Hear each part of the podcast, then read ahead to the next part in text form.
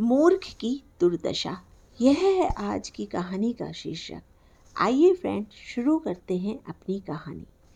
किसी गाँव में रामदास नाम का एक महामूर्ख रहता था। उसका पिता वस्तुएँ नाव में रखकर बाज़ार में बेचता था। पिता के मरने पर सारा कामकाज रामदास के सिर पर आ पड़ा। एक बार वृद्ध माता ने कहा, हे पुत्र तेरे पिता की वस्तुएँ हैं, इन्हें नाव पर रखकर बेचकर गृहस्थ का पालन करो। रामदास नहीं चाहता हुआ भी नाव के पास पहुँचा। नाव बांधने की रस्सी खोले बिना ही वह नाव चलाने लगा। किंतु प्रातःकाल उसने देखा कि नाव तो वहीं पर है। रामदास ने विचार किया कि मैं रात भर चला, किंतु गाँव के दृश्य नहीं बदले। मैं समझता हूँ कि गाँव नाव के पीछे मेरे साथ साथ चल रहा है। शीघ्र ही वह घर आया। माता ने पूछा, क्या तू अभी भी नहीं गया? रामदास ने कहा, मैं तो रात भर चलता रहा। हम पाँच कोस मार्ग पार कर आगे निकल गए हैं। यह गाँव प्रेम से मेरे पीछे चल रहा है। माता ने वहाँ जाकर देखा कि रस्सी पहले की तरह नाव से बंधी हुई है। उसने पुत्र की मूर्खता जान ली कि यह मूर्ख व्यापार नहीं कर सकेगा। माता ने विचार किया, व्यापारियों के साथ पुत्र को विदेश भेजती हूँ।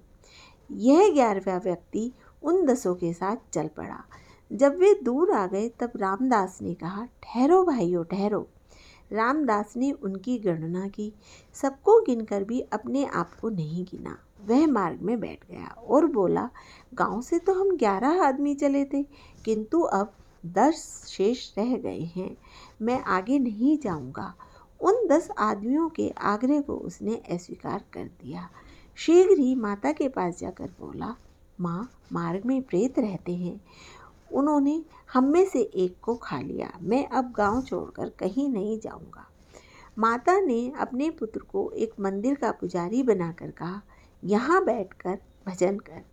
रामदास भी शरीर में भस्म लगाकर साधु बन गया। धीरे धीरे वह उपदेशक बन गया। उसका ज्ञान मूर्ख शिष्यों को प्रसन्न करने के लिए काफ़ी था। एक बार रात्रि में रामदास ने महादेव का ध्यान किया।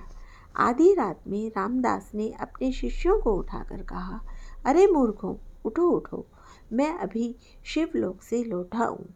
मैंने विश्वनाथ का ध्यान किया, तभी बैल पर बैठकर शिव आए और कहने लगे, भक्त प्रवर, वर मांगो। मैंने कहा, महाराज, मैं भूखा हूँ, लड्डू खाना चाहता हूँ। भगवान ने कहा, बैल की वूँच पकड़कर शिवपुरी चल और वहाँ इच्छानुसार लड्डू खा। मैं वहाँ इच्छानुसार खाकर महादेव की कृपा से यहाँ आ गया हूँ। शिष्यों ने कहा, आप अकेले खाकर क्यों आए?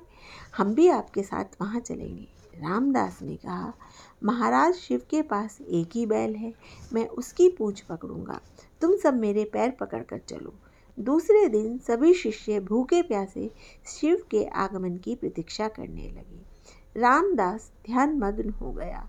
शिष्य आकाश की ओर टकटकी लगाए शिव के आने की प्रतीक्षा करने लगे। रामदास ने कहा मुझे लग रहा है कि शिव तुम्हारे सामने मुझसे नहीं मिलना चाहते।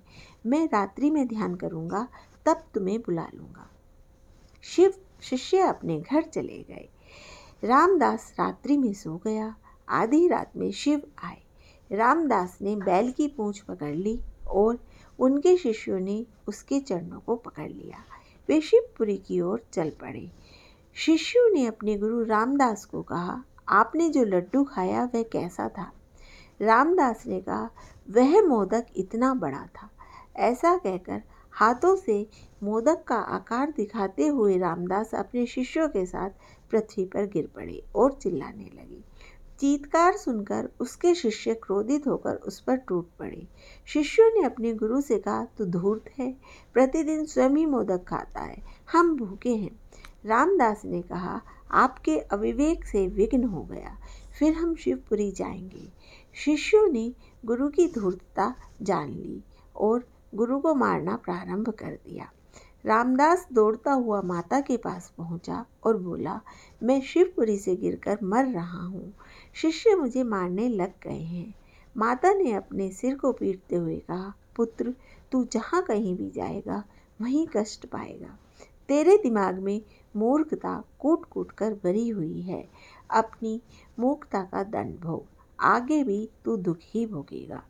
तो फ्रेंड इस कहानी से हमें शिक्षा मिलती है कि जो व्यक्ति मूर्ख होता है, उसे चाहे कहीं भी भेज दिया जाए, किंतु अपनी मूर्खता से वह हमेशा दुख ही अनुभव करेगा। इसलिए फ्रेंड्स अगर आपको मेरी यह कहानी अच्छी लगी तो मेरा पॉडकास्ट सुनते रहिए। धन्यवाद।